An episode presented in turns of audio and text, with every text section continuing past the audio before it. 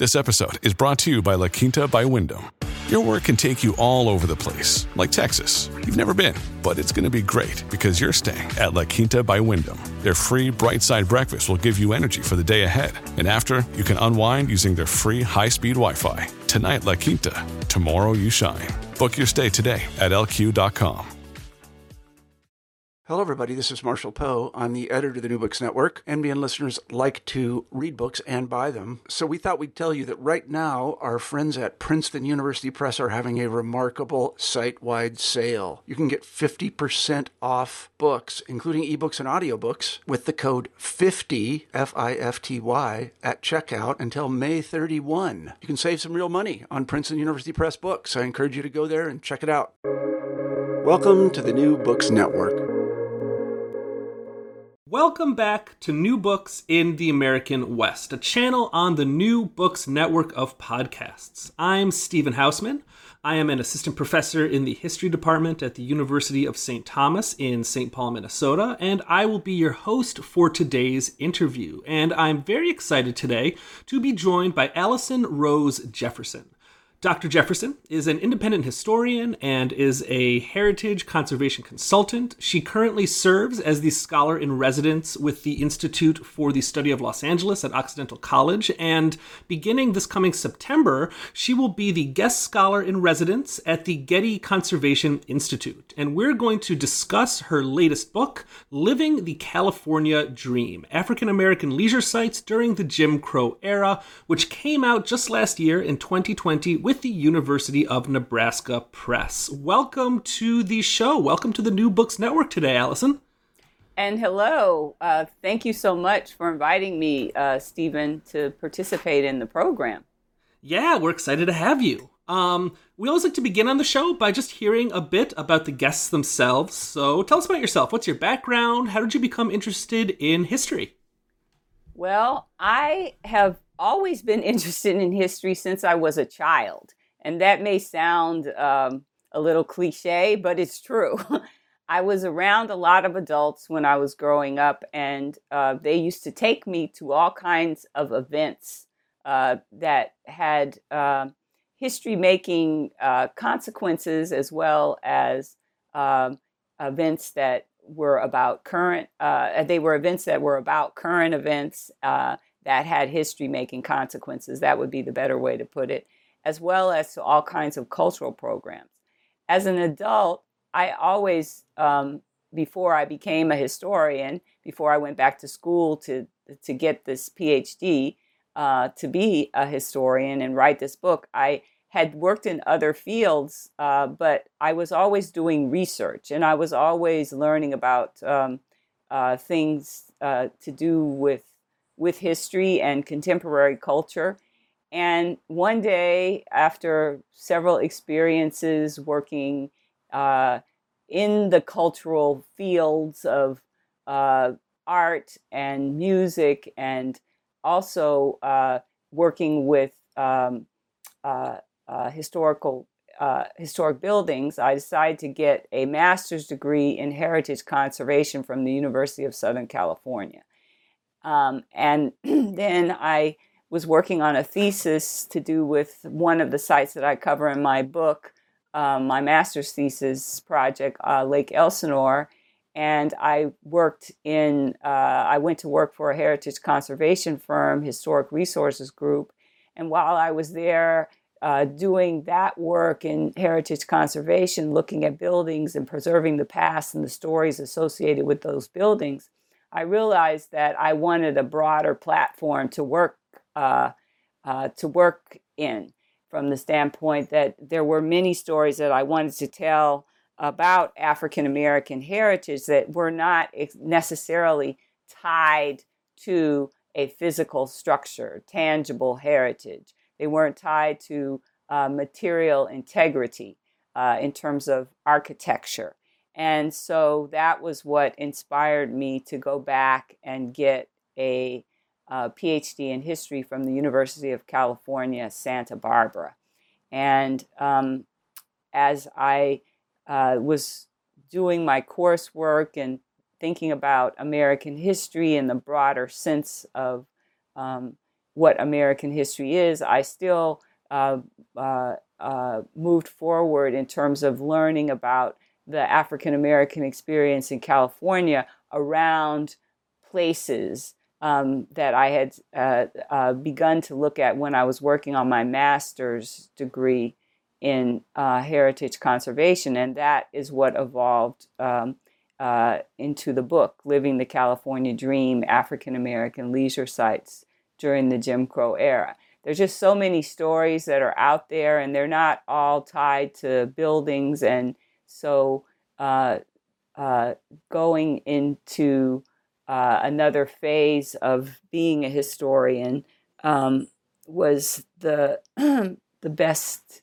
of all possible worlds for me.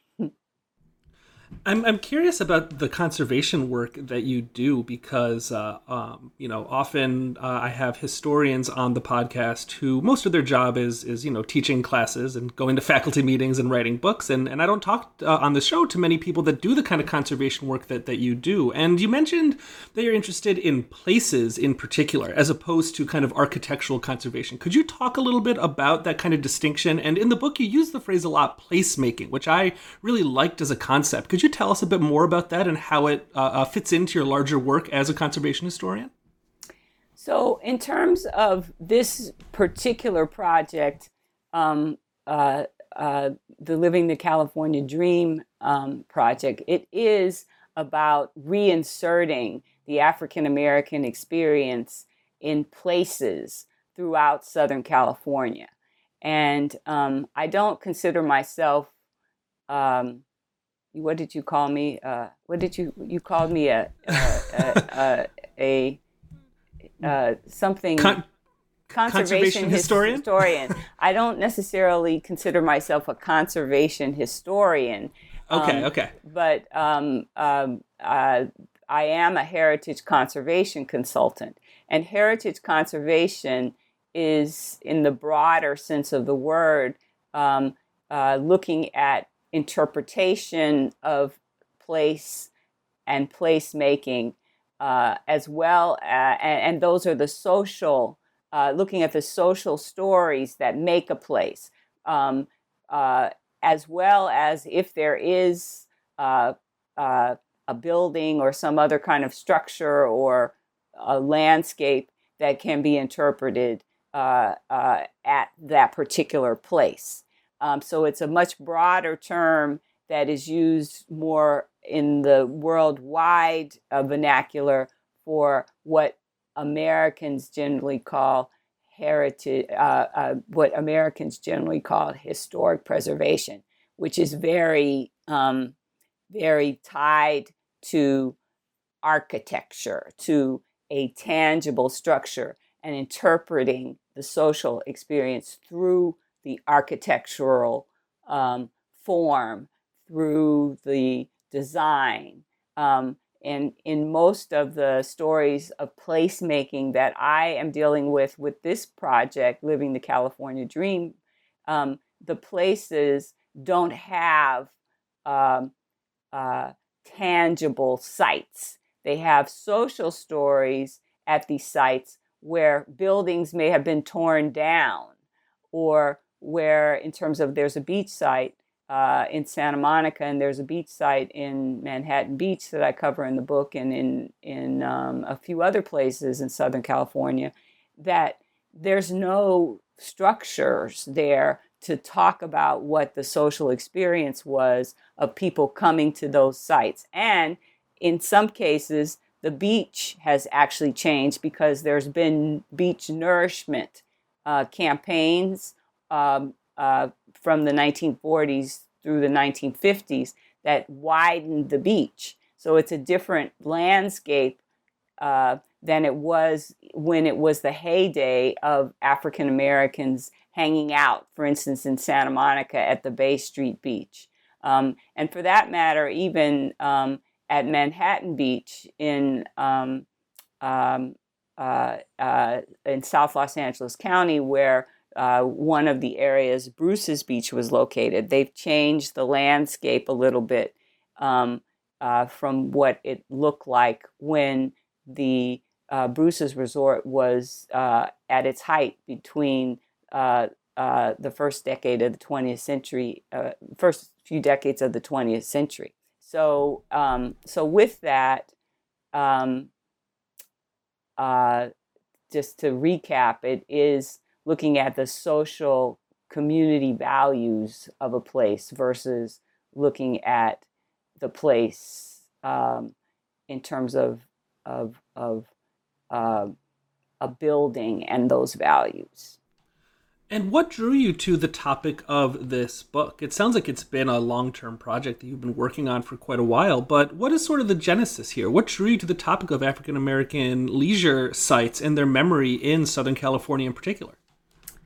So, my mother's family moved to Los Angeles uh, in uh, the mid 1920s. And my mother and her two brothers, my mother was Marcelin, her brothers were Peter, uh, were Price and Prince, and her parents were Rosa and um, Peter uh, Price Cobbs. And so they uh, had their my my grandparents had their children here, and they um, would have been folks that were living in the old East Side neighborhoods of Los Angeles and they would have been going to some of these places that I talk about in my book. And in particular, my mother had experiences with my grandparents when she was growing up going to Lake Elsinore. And she and her brothers and my grandmother, my grandfather was dead by the time I was um, uh, born.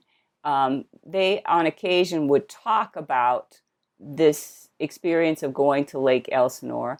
And they also took us uh, on a family outing where um, all of us, my cousins, my grandmother, my uncles, and aunts, we went to Lake Elsinore uh, to hang out at the lake in the 60s. And it was right after they had stabilized the water. And, and it was a, really a very fun family trip. And it was one of the few family trips that we took like that, where we hung out for a day, where we weren't at somebody's house.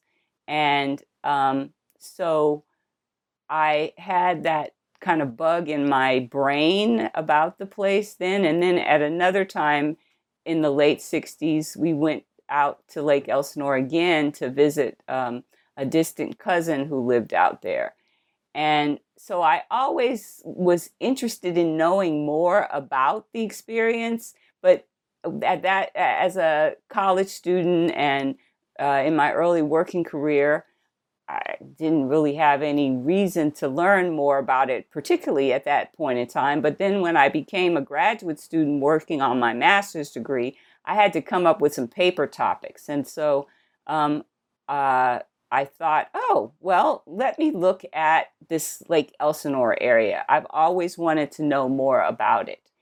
And so that's how I came to thinking about the topic uh, uh, when I was working on my master's degree.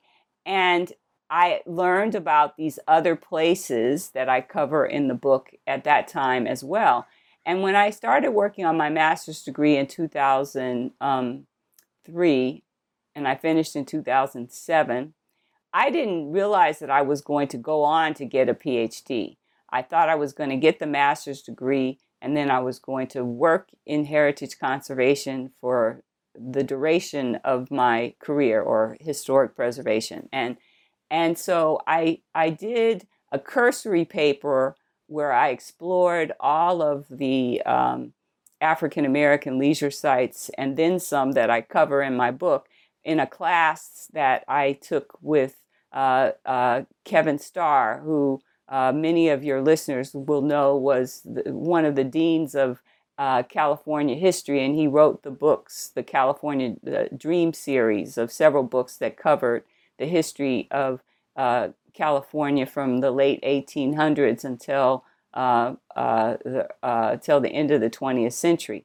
And so I took this class with him, and I when I was searching around for the uh, my um, paper topic for his class, I went to him with this idea about these leisure sites, and I went to him with another idea of looking at um, um uh, the Mission Inn and um, and Frank. Um, oh, I'm spacing on the guy's name who was the uh, proprietor of that building, but he was an entrepreneur and he was very creative in terms of uh, developing that um, hotel. And I was interested to know a little bit more about him, and so um, I went to start with these two ideas look at the mission inn and look at these leisure sites and he was like ah everybody's done something on the mission inn. But these leisure sites and the african american experience nobody's done much on uh, nobody's done anything on that and i don't know anything about that. You should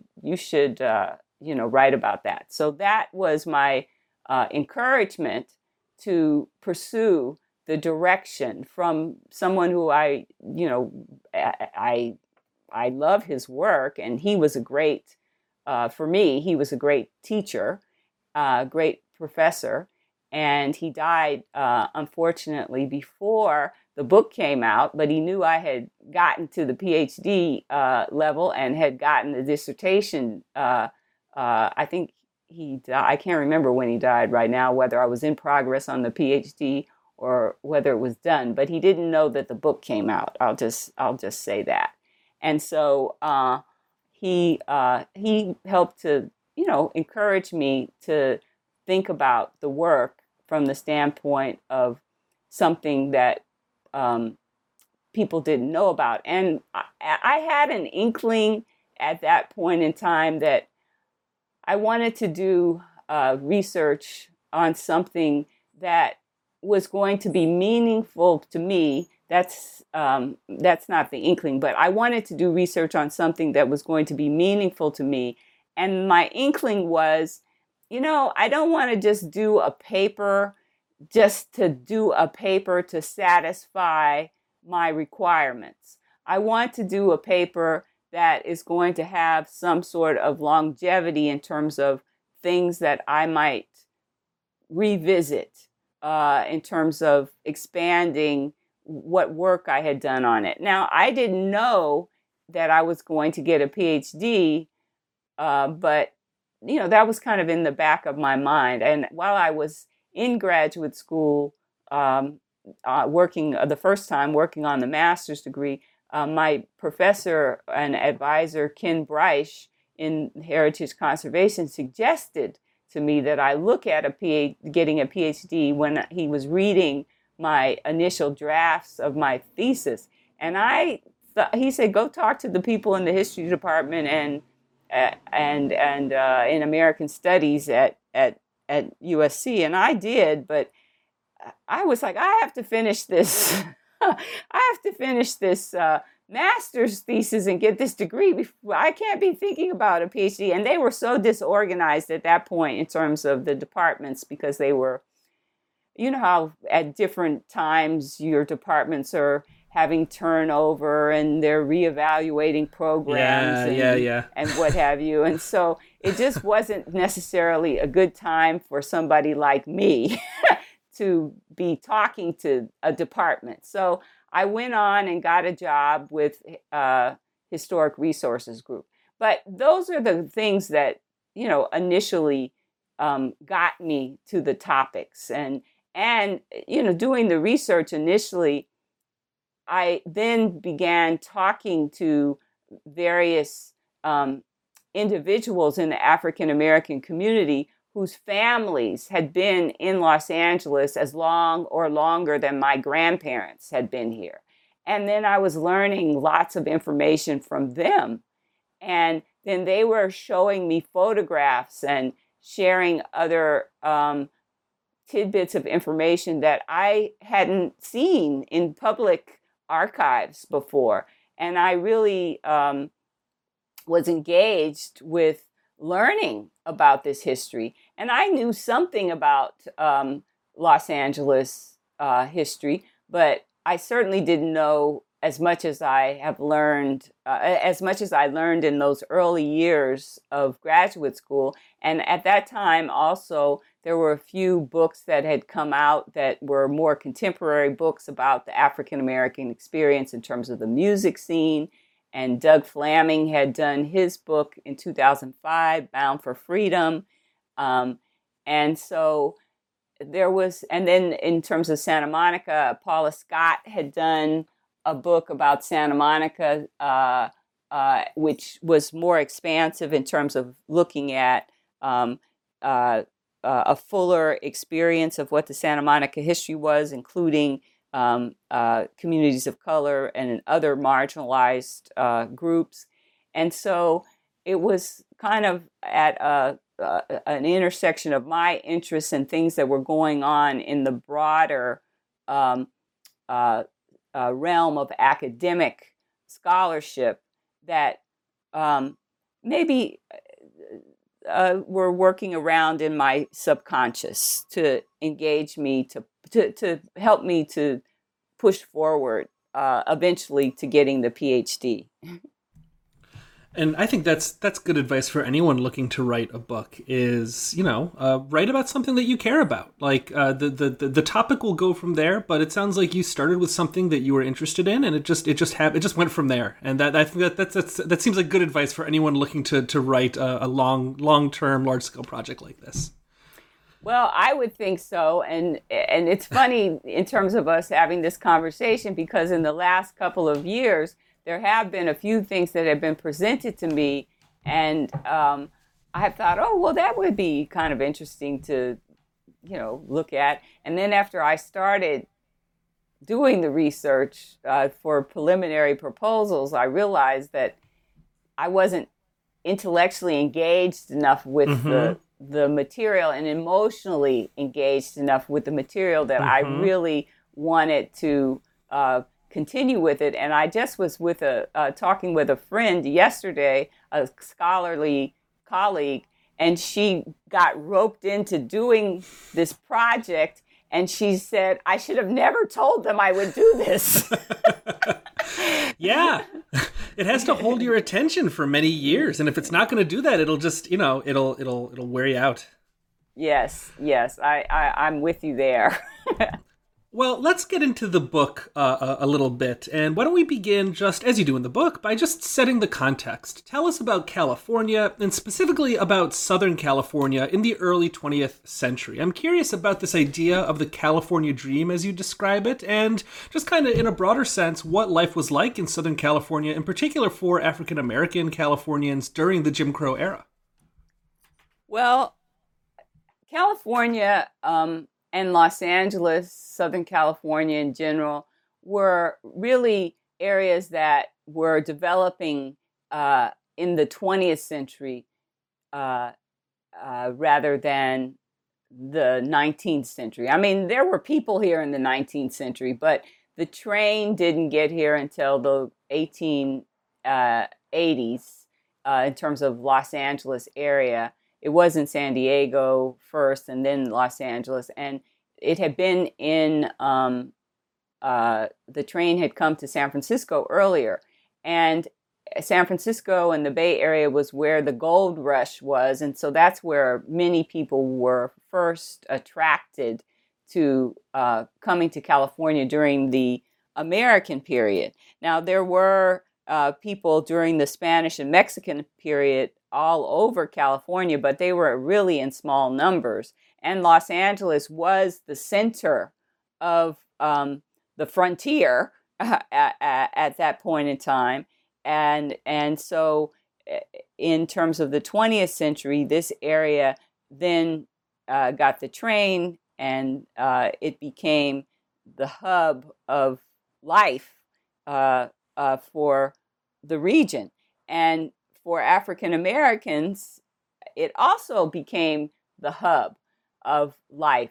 It became the population center uh, for the, the, the, the general population, and it became the largest population center for African Americans in the West and one of the two largest population centers in California.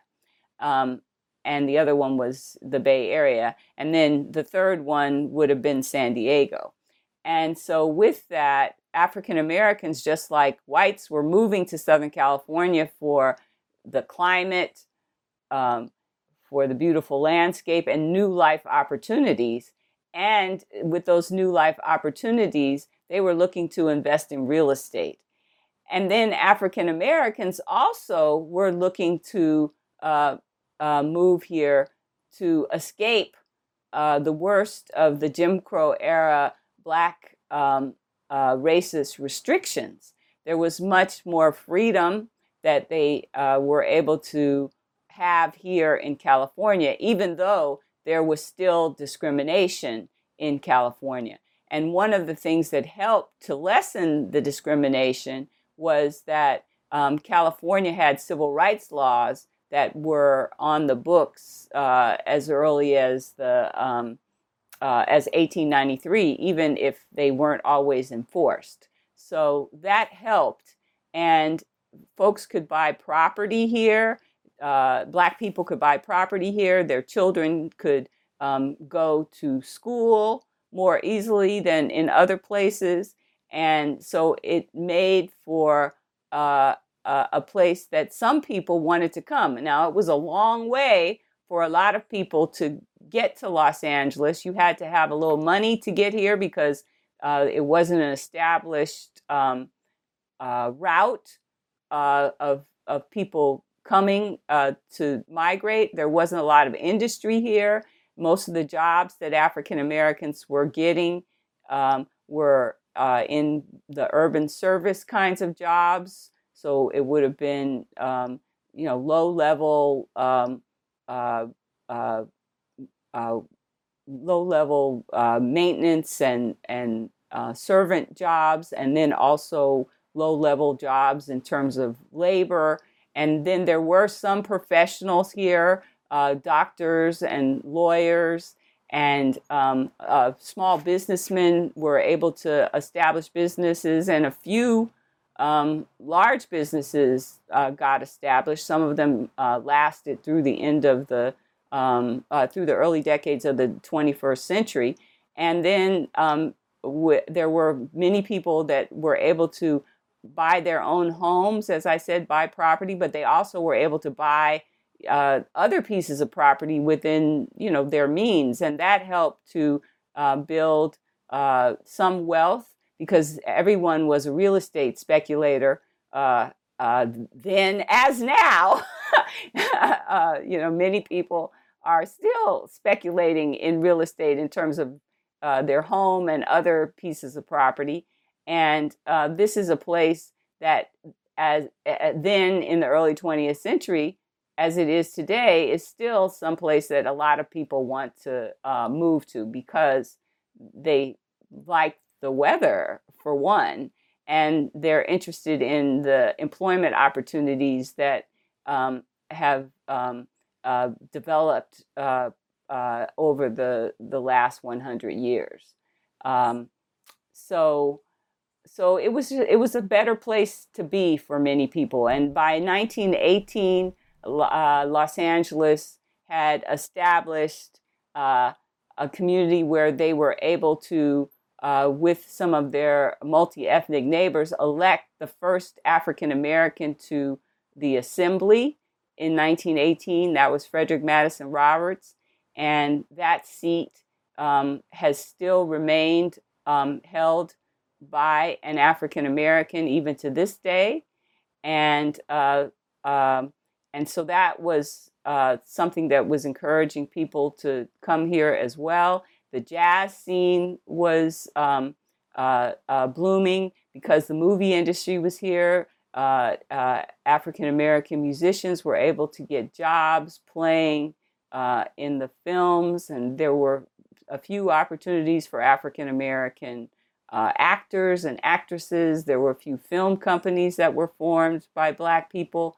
Um, but really in terms of the businesses that African Americans uh, got into, um, it was more real estate and small businesses, um, uh, restaurants, small restaurants, and and beauty salons and hair salons, and they were doing real estate transactions, and they were in building. Uh, and then the larger businesses that got formed were Liberty Savings and Loan, which lasted through the 1960s, and the Golden State Mutual Life Insurance Company. And then one business that was formed in the 1920s that's still around today is Angelus Funeral Home. And they've expanded um, uh, from uh, their original uh, funeral home business to now own a cemetery.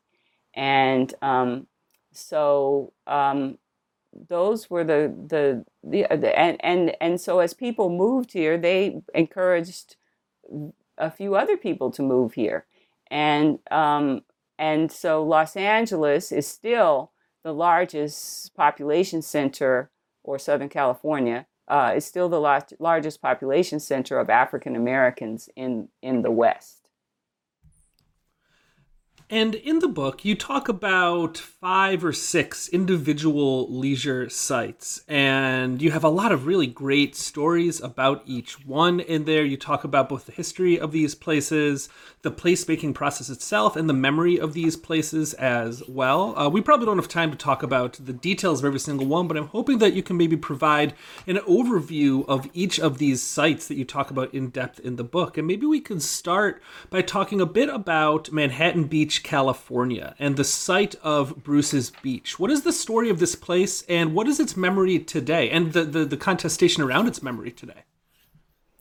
So, Bruce's Beach has captured the imagination of the globe uh, today um, because it was uh, an early African American resort that began in 1912 and um, it was founded by uh, uh, a woman entrepreneur with her husband, Willa Bruce, with her husband, Charles Bruce.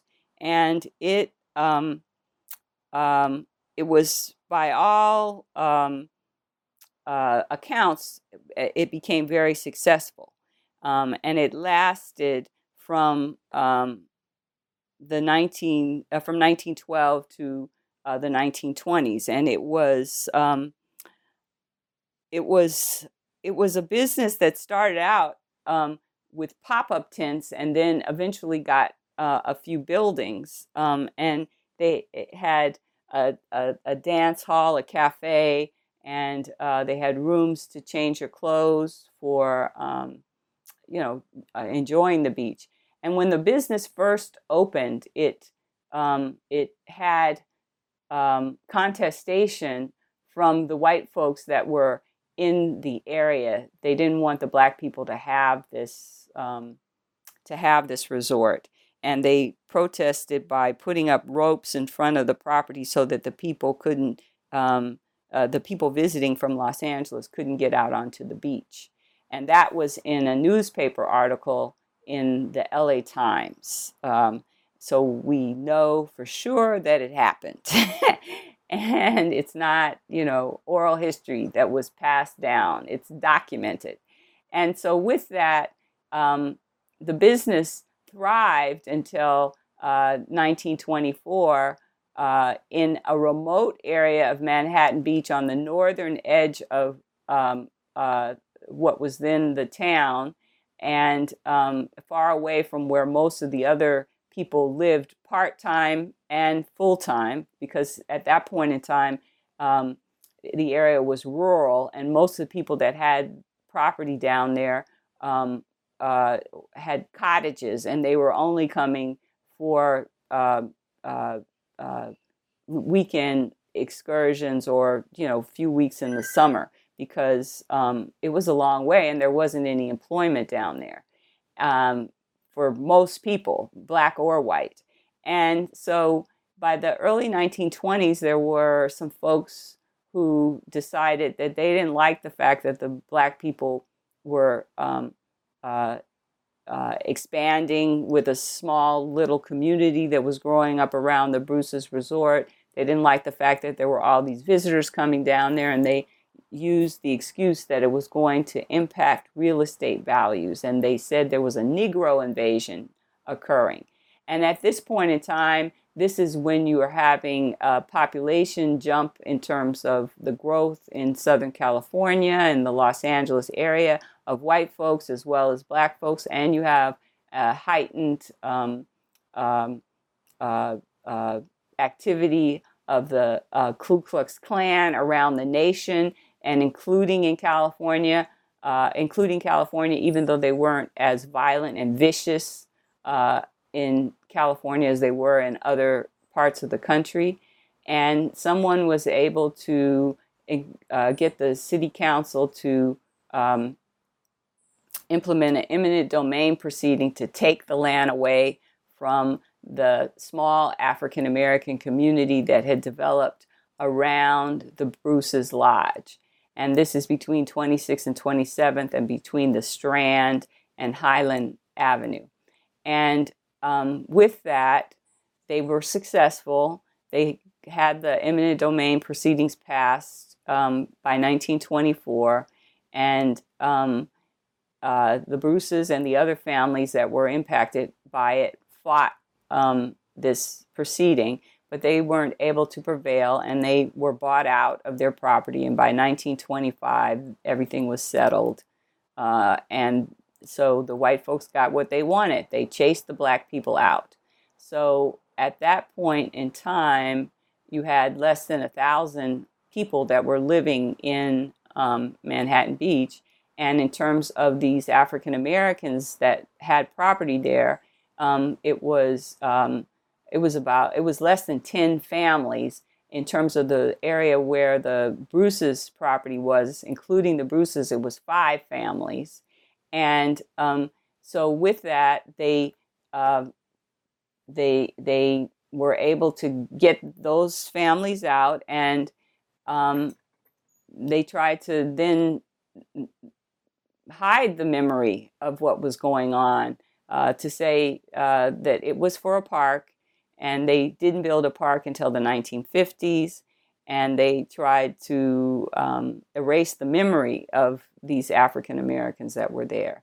Well, fast forward um, to uh, more contemporary decades. In 2007, the park was renamed Bruce's Beach after the community uh, did some hand wringing and um, it was proposed by the only black city councilman that has ever been in Manhattan Beach. Um, that they changed the name to recognize the pioneering Bruce family uh, and the uh, area that was known as Bruce's Beach, um, and and and then uh, so they got that name change, and then fast forward to last year, the site became a site of consciousness and a site of um, healing and and pilgrimage and celebratory events with different people uh, after the murder of George Floyd and um, uh, and the protests uh, that were happening around the country uh, uh, to do with the, the racial reckoning that the nation um, was uh, going through and is still going through.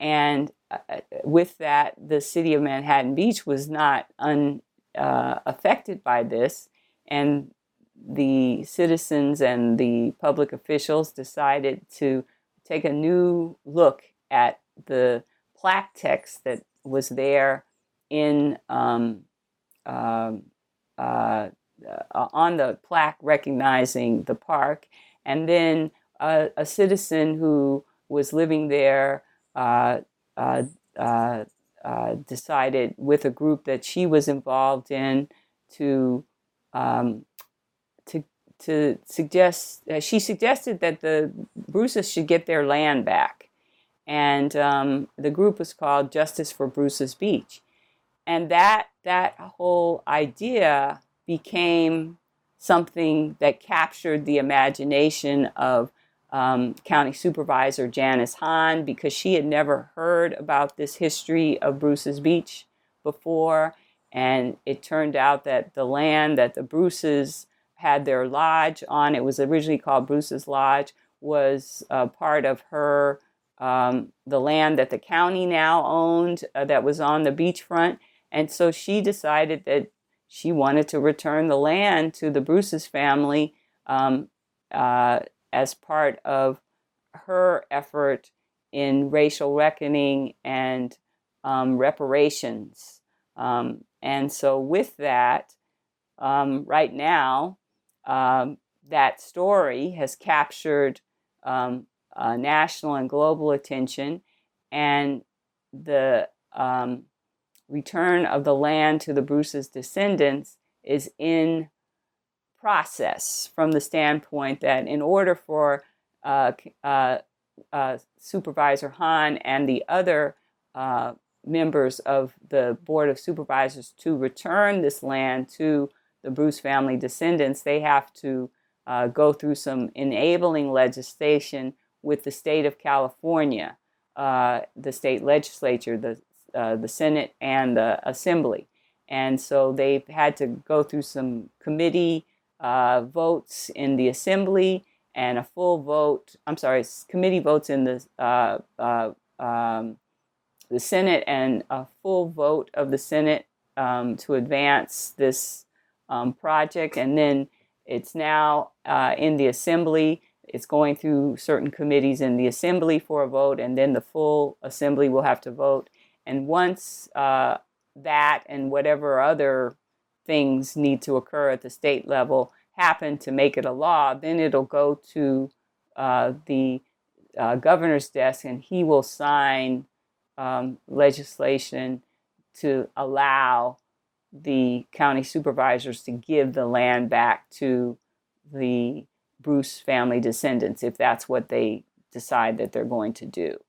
And at this point, um, um, they haven't, the county supervisors haven't said exactly how that land transfer would uh, occur, but they have uh, uh, had their staffs look into it and had staff reports that um, uh, were made public recently.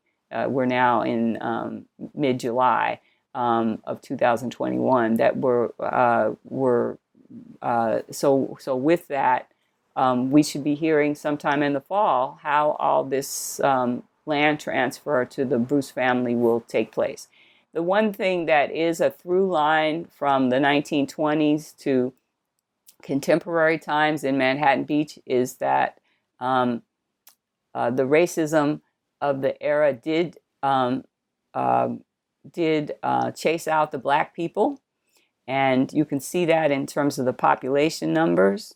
Um, today, there are less than half a percent of um, less than half a percent of the population in Manhattan Beach is, is African American. It's less than 200 folks uh, that uh, are in the census. So the white folks did what they wanted to in terms of keeping black people out of Manhattan Beach. And we must also look at the legacy of this history in a broader sense, um, aside from the families that lost in terms of their property, uh, their, the, the African American community lost a social economic space for the duration of the 20th century uh, because the city was so hostile to them living there that they couldn't benefit from some of the employment opportunities that were in the um, aerospace industry and the oil industry that were nearby there because they couldn't live in um, you know that community and some of the other communities down that way. Um, but um, we'll see what happens with that. And um, then one of the other sites that I cover in the book is Santa Monica, and Santa Monica um, has a historic African American community that's been there since the founding of the town. Um, and uh, they initially were living in the beach neighborhoods um, south of and around where the current uh, Civic Center is. And there was a beach area there near Pico um, uh, and south to Bicknell that had different kinds of geographic places closer to Pico or closer to Bicknell, um, a few blocks south of Pico, depending on what particular time period you were um, you're talking about. And so this small African American community staked its place there, and um, there were entrepreneurs that attempted to develop um, uh, leisure space businesses um, uh, for um, the emerging black population that was growing in Los Angeles, and they would come to Santa Monica, and they were challenged by various racial exclusionary measures that inhibited um, um, this economic development and also um, residential expansion. And but even with that, African Americans um, were able to maintain their beach usage because it was a public beach, even with the development that grew up around it in terms of the big white beach clubs. And they were able to maintain a small residential local community in Santa Monica that persists into the 20th century. It's not right by the beach anymore, but it does uh, persist. And there is a historic African American church that was formed in 1906, and they got their building in 1908. Uh, which is at 4th and Bay in Santa Monica. So it's four blocks from the beach, Phillips Chapel Christian Methodist Episcopal Church. You can drive by there and you can see it. And um, so this local African American community's um, persistence um, has been important in the reclaiming of the memory uh, here in the 21st century uh, with various heritage conservation efforts and um, public history um, programming. And uh, this programming has been initiated by um, various citizens groups, and um, my research has been um, uh, uh, foundational to some of these programs happening. Um, the Bay Street Beach was um, uh, listed on the National Register of Historic Places in 2019 as the Bay Street Beach Historic District, and it's the only uh, uh, historic district to be listed on the National Register in Santa Monica, and it's significant because of the African American experience in American history. And it's also one of the few uh, historic districts in California that is associated with Black people or any people of color. And um, the Belmar History Plus Art Project was uh, recently completed to commemorate the African American experience in Santa Monica with um, uh, an outdoor exhibition, excuse me, with an outdoor exhibition that's in the new park and sports field area at 4th and Pico, the historic Belmar Park. Um, there's several, there's like 20 historic panels and a large sculpture by April Banks. There will, uh, is also lesson plans that have been developed, which will be um, uh, available soon. There's a context essay, which is um, available now. You can look at that on my website. There were community um, engagement programs that went on over the last um, over the last um, year and a half, even in the virtual space. And then there was also some uh, youth art um, programs that um, occurred as well. And so that's something for people to go and look at. And then another um, another um, uh, place that I explore in depth in the book is Lake Elsinore, which I mentioned earlier, which was a place that my family would go to. And this was uh, a successful, somewhat successful residential and leisure um, destination for the um, the general population and for African Americans, even um, uh, even in its um, marginality between the 1910s to the 1960s. And it was one of the farthest inland African American um, leisure destinations that was developed um, because the lake at uh, in the area uh, had um, changing um, dynamics over over the 20th century, and uh, there were changes in leisure tastes um, that we don't see um, the African American entrepreneurs um, resort business um, successes today, and we uh, don't see the presence of uh, their experience in the local history narratives and the landmark designation programs. And by not having uh, the African American experience um, uh, uh, in these programs, we're uh, we're uh, uh, missing the opportunity to understand our full shared history of all of the different people that um, were involved in developing the area and um, their contributions to um, building California and um, and the local Lake Elsinore community.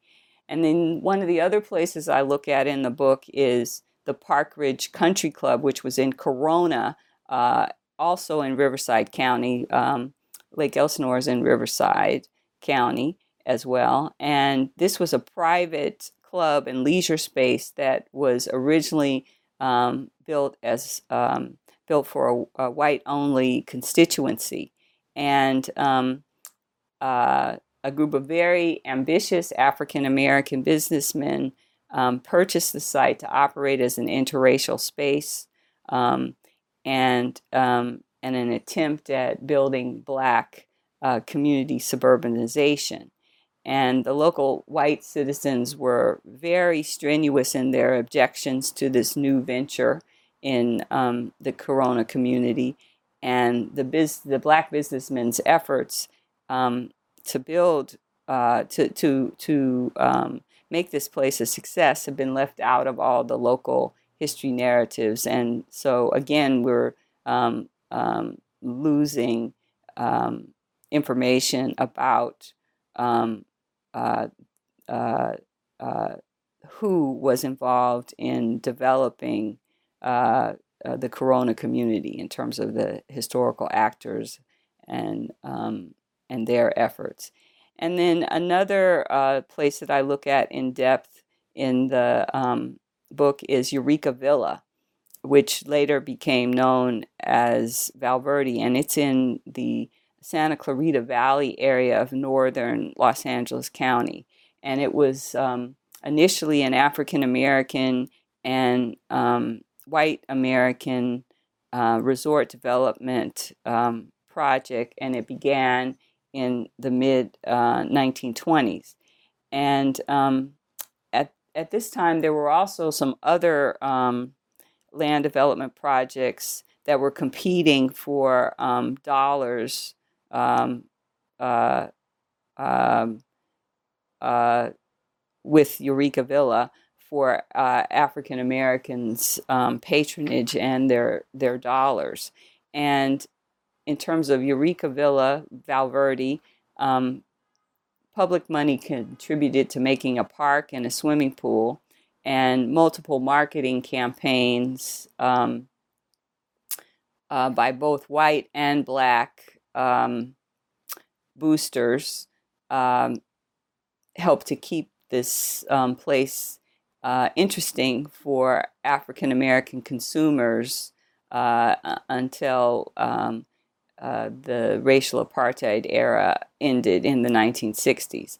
And um, in contemporary times, um, the Valverde community, as it's known, has been reclassed as one of the last um, rural areas um, remaining where there's affordable housing in the Santa Clarita uh, in the Santa Clarita Valley, and there's um, not a whole lot of memory about the African American heritage there. And I look at a few other places also in the book. Um, one of the big things I am interested in people realizing about these sites is that um, uh, there were some really interesting African American folks of all different classes that were involved in um, using these places and attempting to develop them and also in looking at trying to take advantage of the California dream in terms of real estate development. And in my work, I'm um, looking at reclaiming and reinserting um, these communities uh, into the regional landscape so that we have a better understanding of uh, the history of the area and um, you know having these sites get incorporated into um, public memory, because um, that's going to help to broaden um, uh, our sense of uh, as as uh, as uh, Californians and Americans broaden our sense of our identity um, here in the region, and hopefully these uh, the book and these different programs that that I've been involved in to help with. Um, uh, uh, the reinsertion of, of this information, reclaiming um, these places in terms of the African American experience will um, uh, help the communities to also realize that um, uh, these stories are important to think about in terms of how they are uh, developing new strategies in terms of contemporary times about um, um, how to you know work with different people in claiming um, civic engage in, in in developing civic engagement. And as we saw with the example of Bruce's Beach as well, that often you know re re reframing these these these these places and telling different stories about these places and you know reinserting truths into these places it can lead to real material change as well. And in this particular case into the transference of actual land from one person to other people. So you know these stories really do a good job of showing how the way that we talk about place and the histories of places that it matters a great deal that it's not it, it, that that it's it's it's that there it, it it changes things. That and I think that that your book does a really good job of showing that. Yes, it it, it does change things when people read the information. Yes, and also for us as historians, it the the stories that I tell in my book validate what we know is that the past influences the present, right? And the present will uh, the present uh, will influence the future. So the right. past has consequences for the future. I mean, for the present and the future. And um, we can't get away from that, although some people would like to tell you, oh, history's worthless. but that we know as historians is not true. Yeah.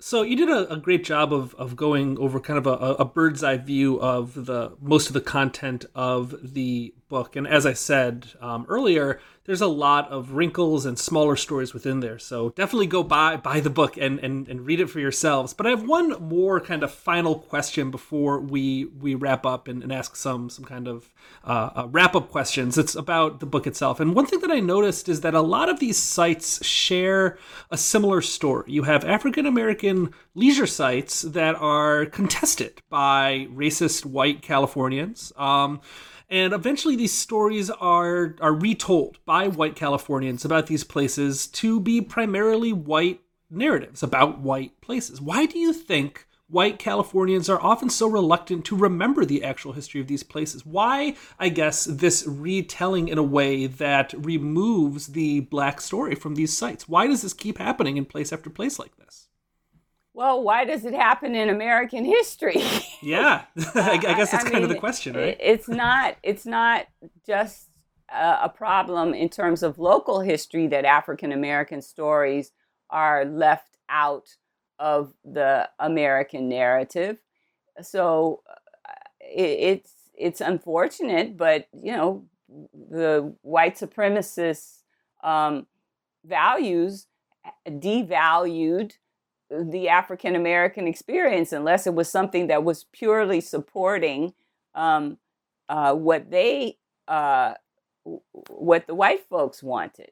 So um, it's a problem of the American experience um, that we do not fully recognize our um, our history. It's not uh, the the contestation narrative in terms of whites contesting black participation goes back to um, uh, the kind of value that whites are thinking black people are only laborers and should be seen and not not heard and that and whites don't want to give up power to uh, a broader um, population uh, so that is something that's national, not just regional. So again, kind of looking at the book as a whole, um, and I, I, like to ask my guests this, and sometimes to express a little bit of frustration because it's not an easy question. But I'm curious, what is one takeaway that you hope readers come away from your book understanding? And I ask that, you know, knowing that there's a lot of different takeaways that someone could come away from this book with. But what do you hope that readers come away understanding about this about this this topic? Well, I, I hope that people take a broader look at what is American history. And um, understand that in terms of these stories that I'm talking about, although they are um, revolving around places of leisure, they still have much more uh, complicated stories to tell about African American migration, about socioeconomic um, status, about uh, human experiences that um, uh, people were having about um, uh, uh, economic development. And these are the local stories uh, that contribute to a broader narrative about who we are as Americans and also to the national movement to open up recreation for everyone. And these stories show that um, uh, as well, uh, uh, that liberty was not just about socio-economic and political issues, but it was also about um, liberty and freedom. But it was uh, was also uh, about liberty. Uh, uh, these stories were also about um, uh, you know being able to have free time and do what you want with your free time. Um, so I use these leisure sites as a way to get into sharing these broader narratives in a different way than just you know doing a book about migration or doing a book about um, uh, you know black entrepreneurs that's one of the things I actually really loved about this book is that even though it's it's wrapped up in all these these larger issues, that fundamentally it's a book about people having fun or trying to have fun or wanting to have fun. And I think that's that's an understudied topic in history is people wanting to go out and enjoy themselves, say on the beach or at a country club, for instance. And I, I really I, I appreciated that that was kind of the, the the central core of this book. Well, I thank you. I'm glad that you saw that because that was also one of the reasons that I was inspired um, by uh, to write the book because when I was growing up, my family, my parents were divorced, and we didn't go on overnight vacations where we were going to spend the night at a new place as a family, either with my mother or my father, for the most part, because um, uh, since my parents were divorced, they would take us on day trips, but they weren't, you know, taking us overnight. And I always was kind of fascinated with that because uh, there were other people around me who were doing these overnight, um, you know, vacations. Uh, like my cousins were going different places around the country with their families, and I always wondered about that. And so, in looking at these leisure sites here in Southern California, that was part of um, my interest to tell these stories. And then finally, I always like to end the show by getting a preview of what my guests are working on next. So, do you have any other projects that you are starting? I know a lot of, of the work that you've been talking about is ongoing, and I know that you're beginning a new position in uh, just about two months, but what are you working on next? So, right now, um, we mentioned I'm going to start working as a. Uh, I, I'm going to start an opportunity as a guest scholar in residency at the Getty Institute, and I'm going to continue uh, my study of African Americans and sites related to their experiences uh, in the coastal zone, um, particularly in Venice, California. And I'm uh, beginning a um, I'm beginning to plan um, a new uh, exhibition around the subject matter of my book with the California African American Museum uh, at Exposition Park at Exposition Park in Los Angeles. um, that will go up in December 2022. I'm also working on uh, some youth field trips to um, some of the sites that I discuss in the book with um, uh, the Santa Monica Conservancy and Outward Bound Adventures, um, which is a youth um, uh, uh, development organization where they take kids into the outdoors. And um, there's a few other things that are kind of percolating, but those are the uh, the ones that that are the most formed at this point in time. So you're keeping busy, basically, is what I'm hearing here. I am keeping busy, yes. and inspired. Yes, yes, yes. Dr. Allison Rose Jefferson is an independent historian and heritage conservation consultant. She is currently the scholar in residence with the Institute for the Study of Los Angeles at Occidental College, and beginning in September, she will be the guest scholar in residency at the Getty Conservation Institute. And her latest book is Living the California Dream African American Leisure Sites During the Jim Crow Era, which came out in 2020 with the University of Nebraska Press. Thank you so much for talking with me today, Allison, and thank you for writing this book. Oh, and thank you, Stephen, so much for inviting me to participate in the program.